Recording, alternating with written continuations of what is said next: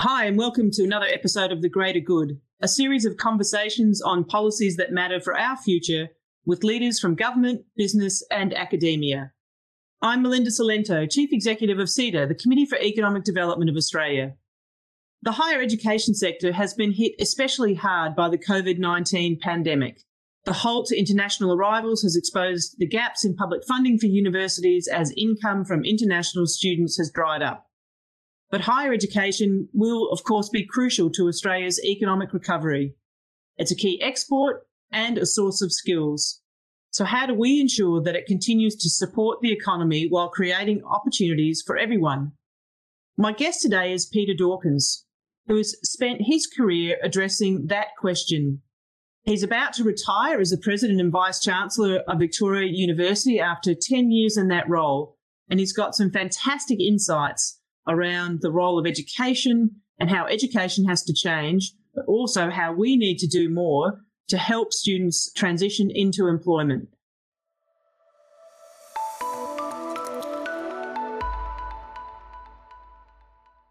Welcome, Peter Dawkins.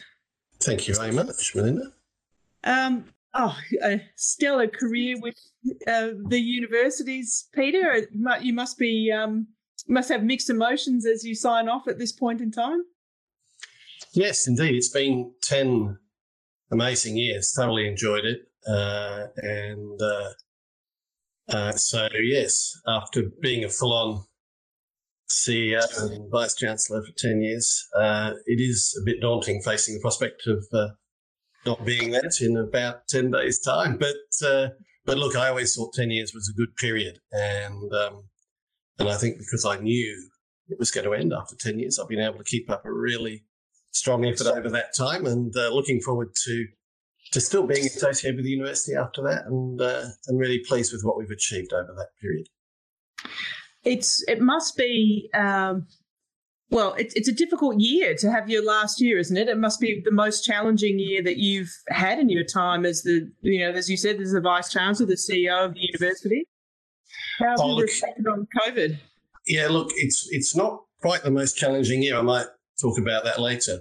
Uh, we've had a number of disruptions uh, in tertiary education that have affected Victoria University over the last 10 years. I'd say four significant disruptions, and this is the fourth one.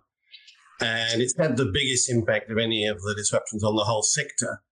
Um, there have been others that affected us more, I think, some time ago. But but in terms of the way we operate on a day to day basis, yeah, it, it, was huge because we've had to move off campus most of our activity. And uh, there was one week back in March when we could prepare for going completely on campus with our teaching to completely off campus. And it's amazing what we achieved in that week. And then ever since that time, uh, the vast majority of our teaching, particularly in higher education, with dual sector university vocational education, is more back on campus already. But but in higher education, it's been almost entirely uh, what we call digitally remote uh, learning and um, digitally supported remote learning, and it's gone remarkably well. Uh, and um, and the staff have done a great job, and we're very fortunate that prior to this year, we adopted a new form of teaching called the block mode, which we're calling the VUA, block mode teaching, which has actually gone very well in this digitally supported uh, version. So, um, so, so that's been good. Of course, there's been financial challenges as well because of the loss of international students, and um, and that's another another significant adjustment that uh, that that's big for the whole sector, of course.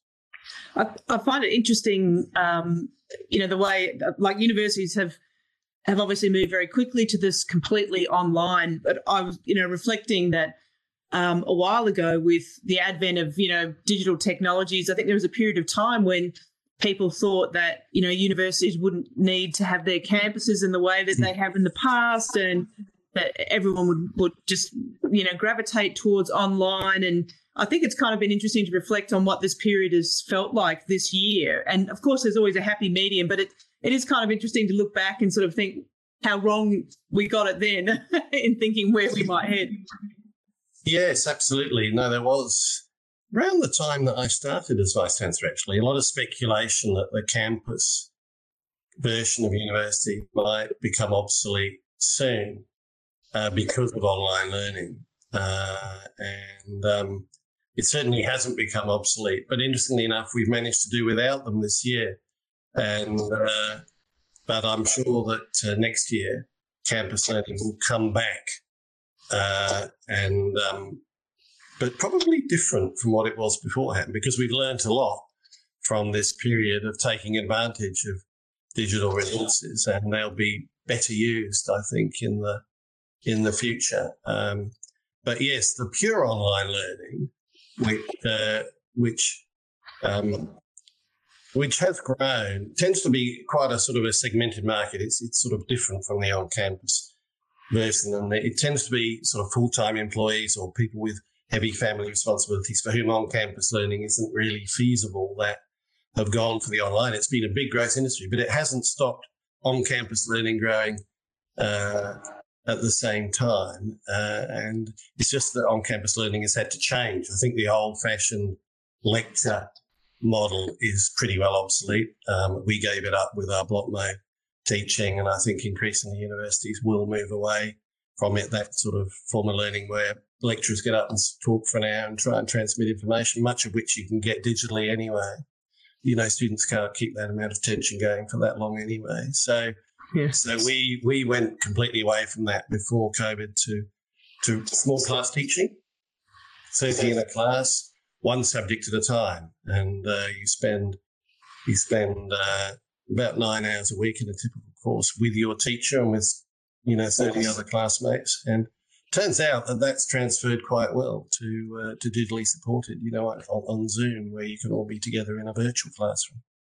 Yeah, it's interesting to reflect back on university days of trying to sit there and retain interest for, you know, 55 minutes. We, Peter, we've discovered with our live streams that after about 10 minutes, people start turning off.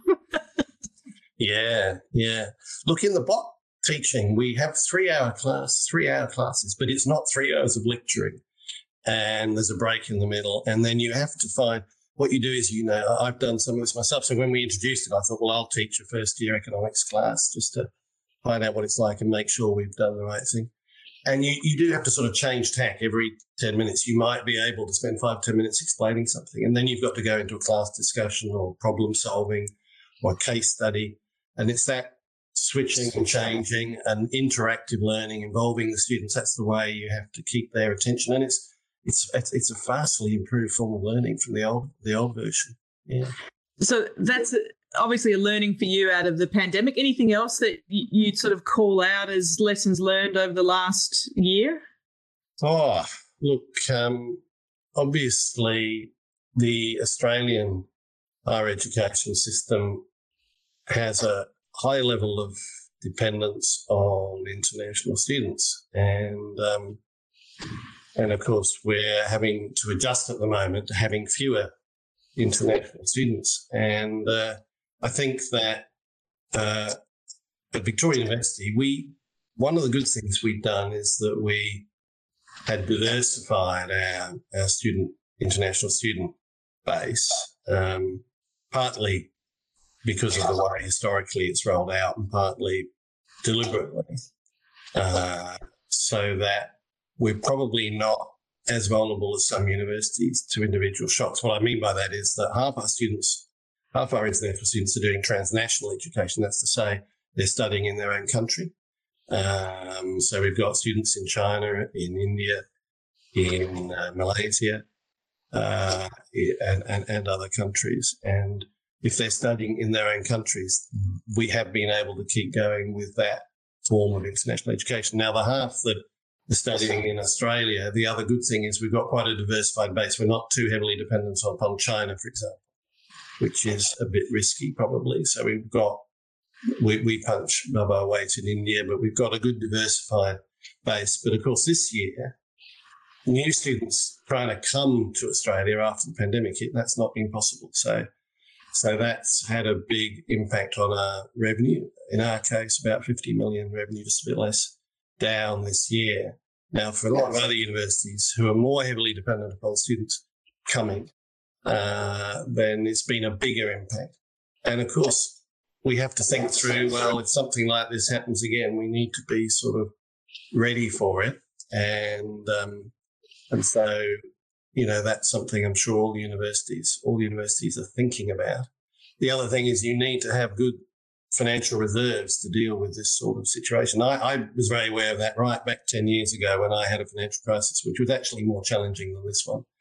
And we didn't really have enough financial reserves, which made it very nerve wracking. Whereas over the 10 years, we managed to build up a reserve so that we can now adjust to this shock. And we, we plan to return to a, to a surplus in, uh, in 2023. That's the current financial plan. Uh, but we probably take a modest deficit this year, a bigger one next year, and, and a fairly big one the year after, 2022, because of the pipeline effect of losing international students. Uh, but as long as we get them back, coming back again uh, in 2022, new students, then we'll we, will be okay to return to a surplus is the current plan for 2023, albeit we're having to to to reduce our cost base, and we've we've had a voluntary redundancy program and so on. But but you need to be kind of ready for these shocks. We were probably a bit more ready than some because we've been through some significant shocks earlier on in, earlier on in my time as vice chancellor. Peter, as you're talking, I'm thinking obviously on vastly different scales, but there's a lot of similarities with some of the things we've actually had to do at CEDA.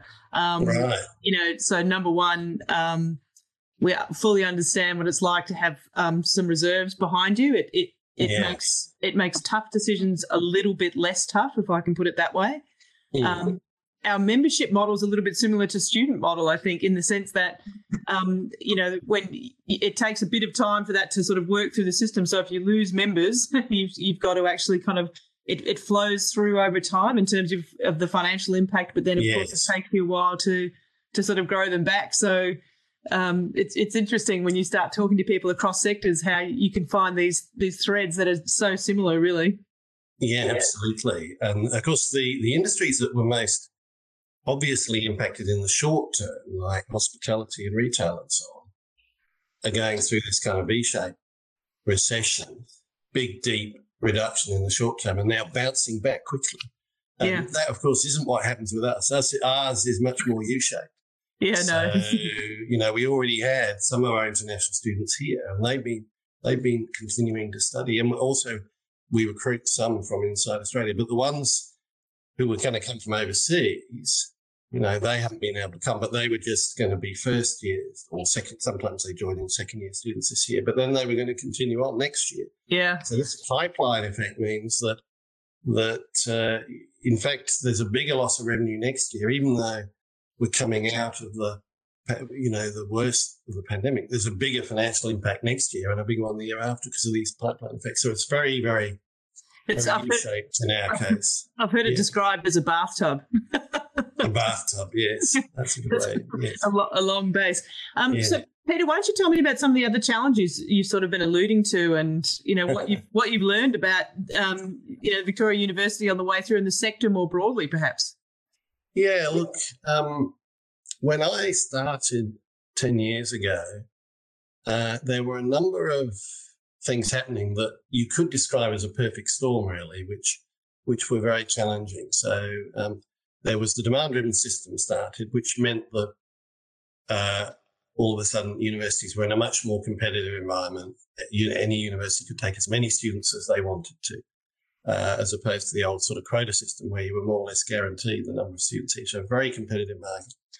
TAFE was deregulated. There were the TAFE funding cuts. Uh, there were lots of mistakes made in policy in Victoria, particularly at that time, which which led to quite a lot of money wasted, public money wasted on on some of the private providers who weren't really providing skills. But the public sector was badly affected. So we, we being a dual sector university, we were badly hit through that. And there was actually a downturn of international students happening at the same time because of changes in visa arrangements. And um, so those were the three things that impacted as I arrived.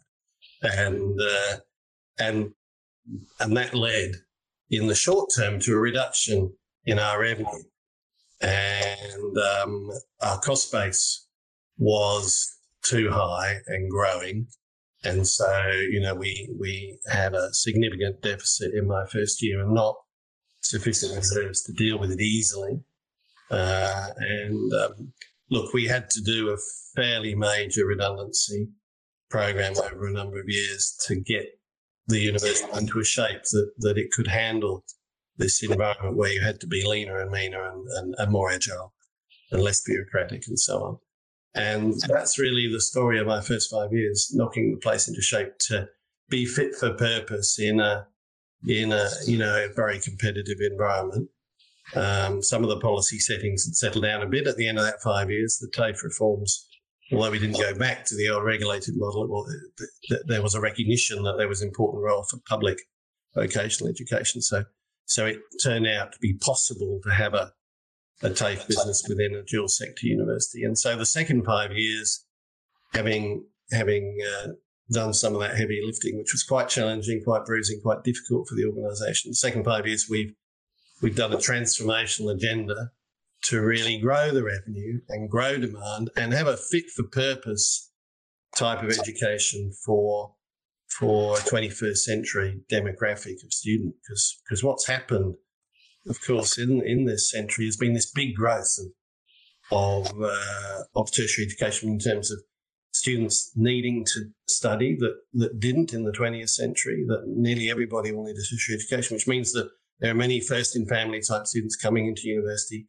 many from more disadvantaged backgrounds who didn't traditionally come to university. And, and Victoria University's been at the forefront of that, based in the western suburbs of Melbourne and uh, and you've really got to work hard to support those students to be successful. And and we found that, that traditional form of learning that we were talking about earlier, the lectures with 150 people in them, it's not really that good for anyone, but particularly yeah, particularly for those who don't have who who who haven't been as well prepared for it and aren't from families that are, that know what it's all about, you know, and and the first the first few months of university is very daunting for many of those students when they, and they don't have they may not have friends there, they don't know the staff, you know.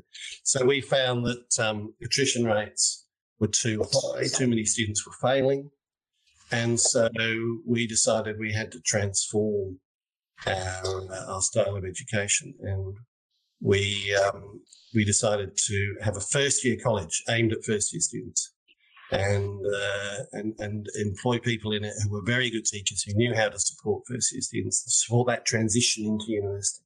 So that was the first step. And then we scoured the world for the best form of teaching and learning for those students. And that's when we found this block model, one subject at a time, small classes. So you do, you do one subject in four weeks.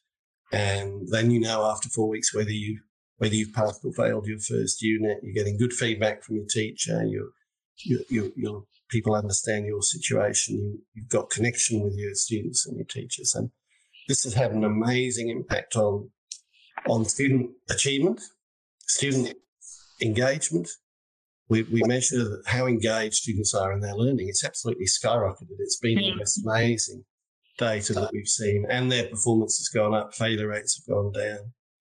It's and, uh, yeah. It's it's fascinating, Peter. And I mean, it's reminded me, I was actually listening to something uh, a week or two ago, uh, looking at how you get kids from disadvantaged backgrounds, highly um, capable kids from disadvantaged ba- backgrounds into university, but then also completing it successfully. And I, I, was looking at some things that were happening in the US in particular. Um, and you know, it's, it is such a reminder that it's very difficult for people who are not familiar with that background to to actually uh, finish successfully and engage successfully. And also, Peter, I know you, are referring to tertiary, but but that's not university necessarily. It's it's post secondary, which yes. is which is broader. And um, to what extent do you think the lessons that you're learning are being picked up across the sector more broadly to actually get the sort of better outcomes that we need? Yeah, look, a couple of elements to that question. One is let me have a go at defining tertiary. Um, by tertiary, I basically mean both higher education and vocational education, and uh, and you could you could equally call it post secondary, I guess. Although some post secondary education um, is is helping students just to get back on track to be able to do if you like, but uh, but but they're they're more or less the same thing. And um, in this world where skill and knowledge and capability is so important just about everybody will need a tertiary education, whether it's higher education or vocational. And Victoria University happens to be dual sector, so we've got both of them. So we say we can support any student from any background to be successful in tertiary education, and, and we've our, um, our vocational education. We've created the, the Victoria University Polytechnic that provides that provides the vocational education and pathway programs, higher education diplomas, sub-degree programs into into bachelor's degrees. So, and I think that model um, is a fantastic model for providing this comprehensive uh, tertiary offer to students. So that, for example, in the West of Melbourne, we we we have um, a guaranteed offer. Any student from a school in the West of Melbourne is guaranteed a place at VU because because that may not be their first preferred place, but if it's not that, we'll find something that hopefully from which they can pathway into their first preferred place.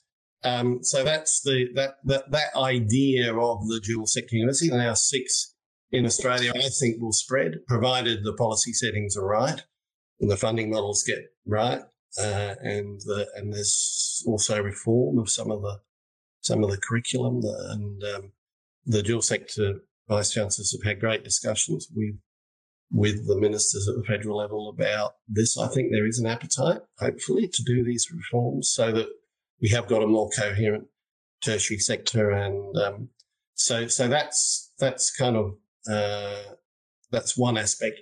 The other aspect um, is about yeah the, the, the in classroom sort of pedagogy and and you know what we talked about the small group block learning that is starting to take hold. Other universities are following suit. Southern Cross University has adopted something similar. Murdoch University, they're doing something like it in the business school.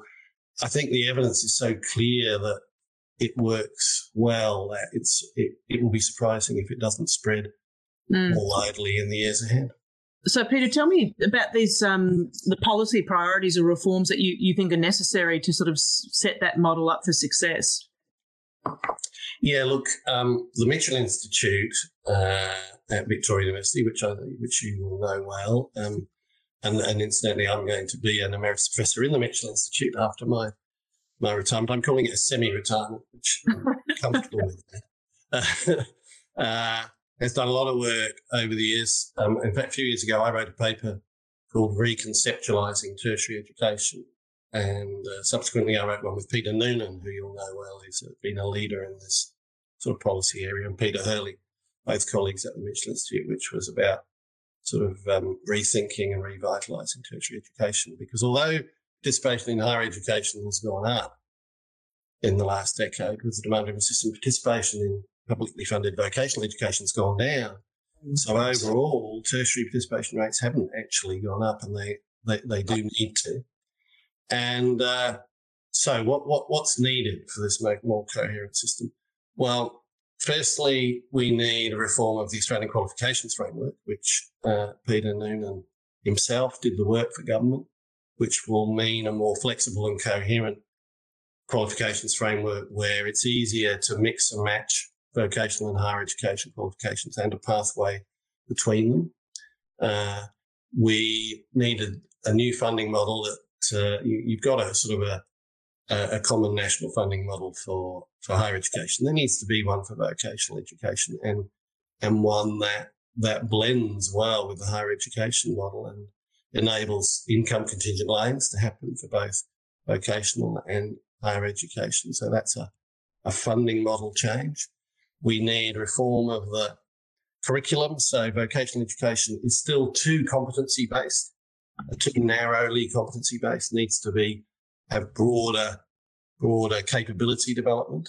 Uh, and uh, and then it will it will both be better for the student in terms of their employability and it will also mean they can pathway more easily into higher mm. education. Incidentally higher education pathways into VET are also critically important. In fact i think there's larger flows in that direction because once you've completed a higher education very often a practical skill on the end is what's really needed. Um, I actually think that, uh, and, and, colleagues at the Mitchell Institute and the dual sector universities think that at the diploma level, um, you've got higher education diplomas, vocational education diplomas. From the diploma level upwards, there's a strong case for that becoming a Commonwealth responsibility so that so that um, the funding of vocational and higher education diplomas is put on the same level and that they become uh, more interchangeable um, and uh, and and and then embedded. You know, you could have a vocational education diploma embedded as like the first year in a in a three or four year degree, for example. Um, and then the last one, which I'm particularly working on at the moment, is is is a greater use of work based learning, structured work based learning. Mm. Uh, and you may have seen that with Peter Hurley and David Lloyd in um, University of South Australia, we've proposed a national job cadet program, which would extend the the concept of apprenticeships. Really, it's like an apprenticeship type model to a much broader range of occupations. Uh, it's too narrow just being in the trades. Um, and, uh, you know, the youth labour market is really challenged. It was before COVID. It's even more challenged now. And and although the best thing for young people to do is to have the tertiary qualification, that transition into employment is still proving very hard. And there are less entry level jobs. Employers more and more want experience as well as skill. And therefore, you know, it's a catch 22. You, you get your skill and then you apply for a job and they say, Have you got any experience? And, and unless you've had a structured workplace learning experience during your your degree, you know, then you, you may not have that. So we think a national job cadet program where more and more people get the opportunity to have real employment while they're doing their studies is is a, is a good idea. Yeah, I, I think it's a really interesting um, concept, Peter, and really touching on some critical challenges. And if I take a, a step back and I mean, forgive me if I've given you this, um, this sort of analogy before, but uh, in a in a prior life, I was sitting on the board of a company that did really big capital intensive projects, and it was dependent on commodity prices. and And I thought, well, when commodity prices are high, um, you can it's you're reasonably comfortable making these big capital investments. But when you've got uncertainty about what the price is, you start sort of breaking things down into little modules, don't you, or smaller modules. And I think there's a translation to to careers. If you're looking ahead and you're not really sure, you know, I'm not going to be an mm-hmm. accountant for life necessarily, or I'm not going to be a whatever for the rest of my life. I'm going to have to be much more agile and think about how my skills complement technology. You know, what's my appetite for for doing a a tens of thousands of dollars worth of course that I do over four years, and then I somehow get spat out at the other end and hope I get a job. And I think this idea that you do things, you learn on the job, you complement your your your learning at, at a university or um, through vocational education, and you bring the two together in a way that doesn't feel quite such a big investment seems to be the way to go. Yeah, yeah, that's right. Look, I think having some technical skills and some discipline knowledge is a good thing. Um, and even if you don't end up using that particular technique, technical skill or discipline knowledge in, in, in completely in your, in your occupation, it's still good to have been through a learning experience like that. But on its own, that's definitely not enough. And you need these broader capabilities. You need the critical thinking. You need the, the problem solving. You need the, the teamwork. Uh, you need the communication skills. These are things that we foster through our block mode teaching, incidentally, because you're in small groups. It's easier to foster those kinds of skills there. But if you can combine that with some genuine structured employment experience where you apply those skills in a workplace environment, then that's as much what employers are looking for as those as those technical skills. And it's this agility, adaptability um, you know, this idea that you turn up for work and, and, and you get told what it is you have to do and then you just do it. You know, it's not like that in this changing world. You, uh, in, that people are looking for employees to be self starters, to know how to respond to different things, to know how to be part of a team, to deal with challenges and so on.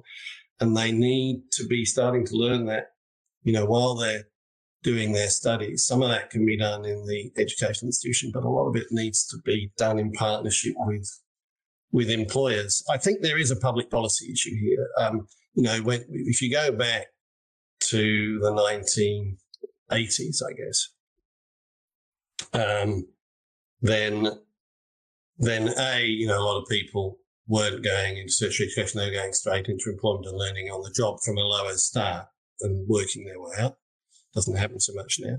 Um, and then those that were going to university, Victoria University, we started, we were pioneers in this work integrated learning and we had sandwich courses. Some of our best mm. graduates of business, for example, had a year's work experience in their third year very often, came, came back and did another year at university, by which time they knew a lot about working in industry. And many of the people they worked with in their sandwich year, they went back and they've been terrific business people.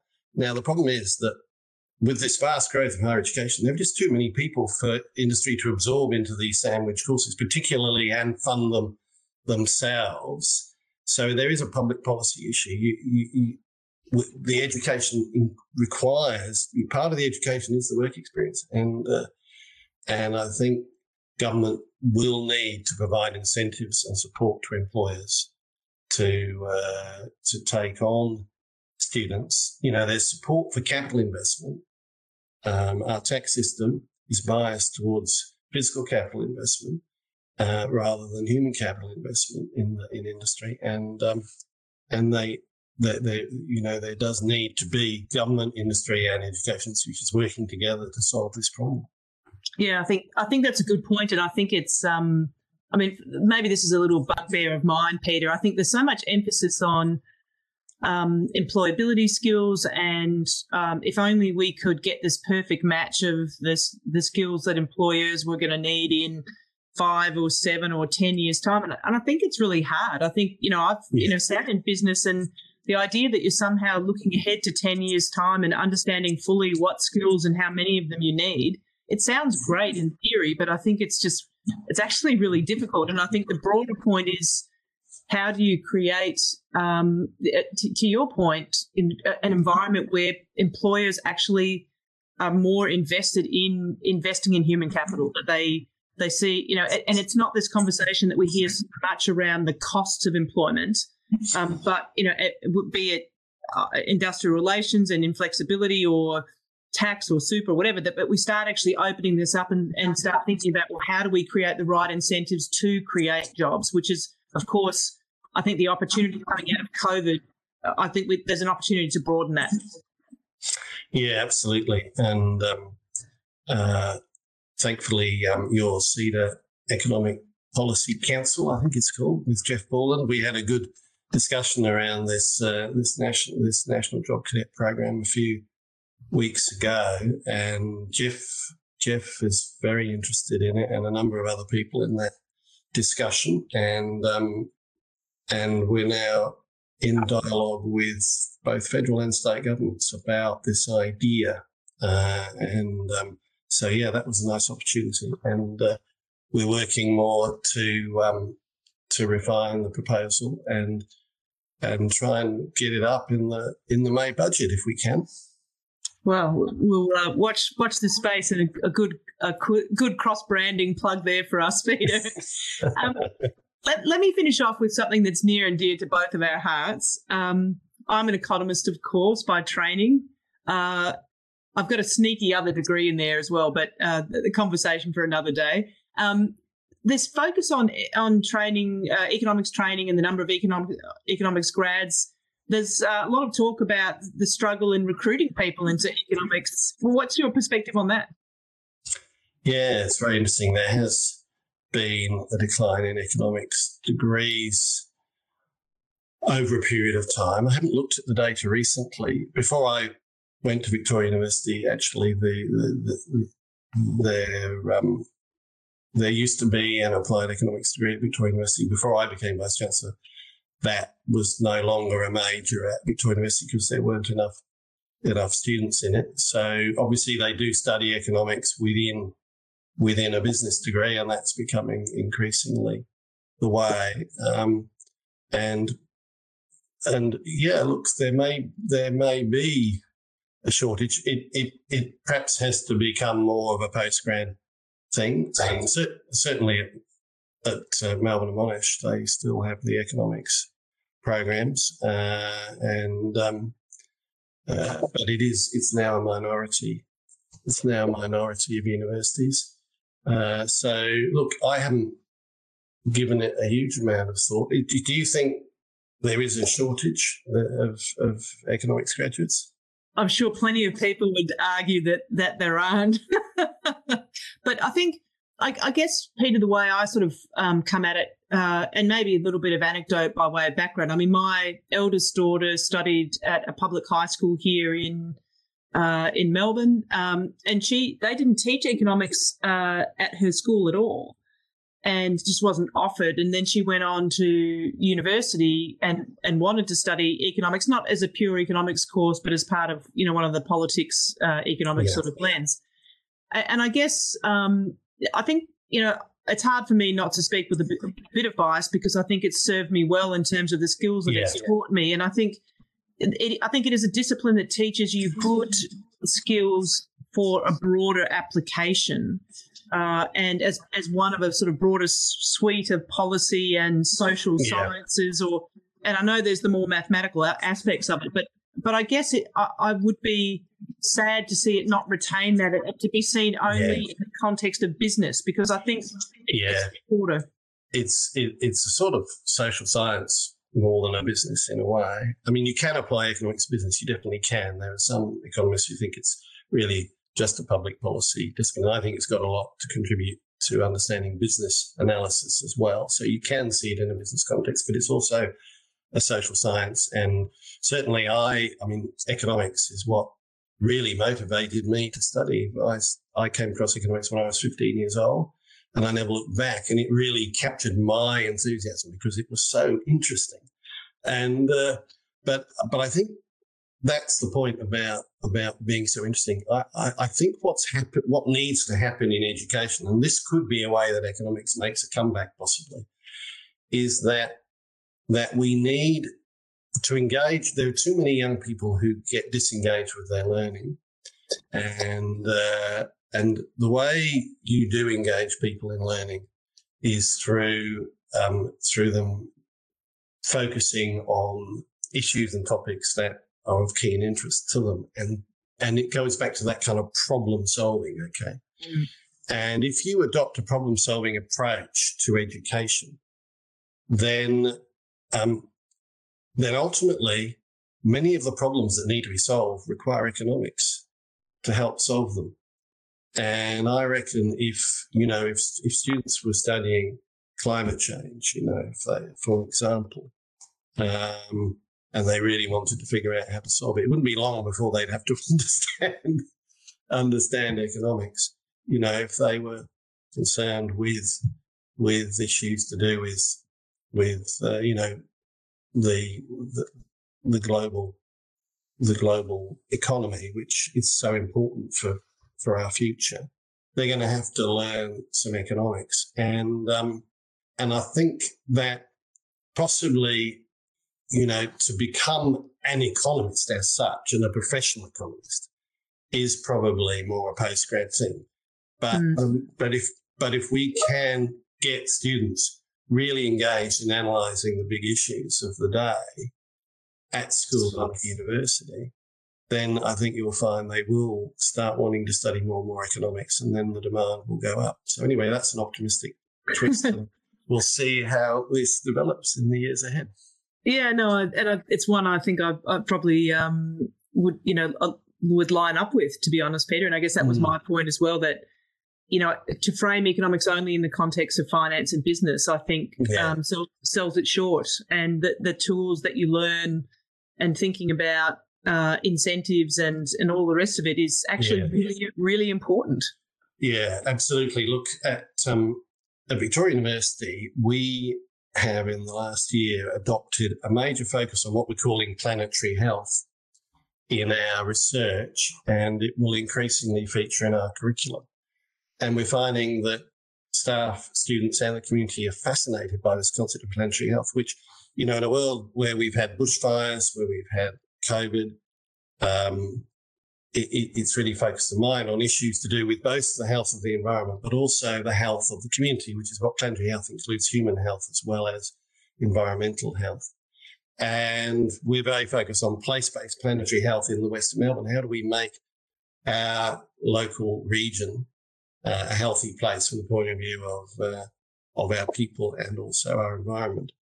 And in the Western Melbourne, you know, we we we um, we do have issues serious issues around chronic disease, for example, uh, as well as actually it's slightly warmer in the west than it is in the east of Melbourne. So the climate change is more noticeable there. There are issues around water and so on.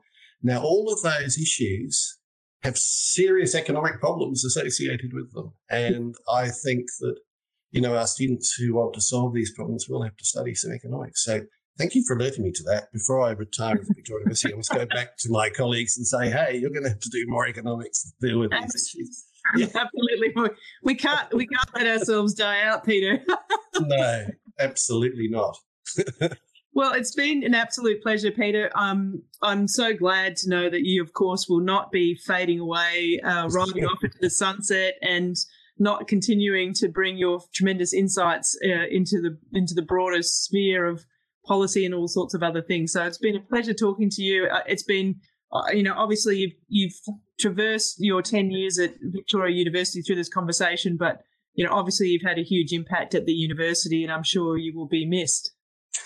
Uh, thanks very much, Linda, and um, and I look forward to also following what goes on in CEDA with interest, and um, and I'll do that from the Mitchell Institute. I'm also going to be chair of the Western Melbourne Economic Development Alliance, which we set up while I was at Victoria University, focused on economic development in the Western Melbourne, which CEDA has also taken an interest in, and Wade Noonan is the chief executive. Steve Bracks, who will be the chancellor of Victoria University um, next year.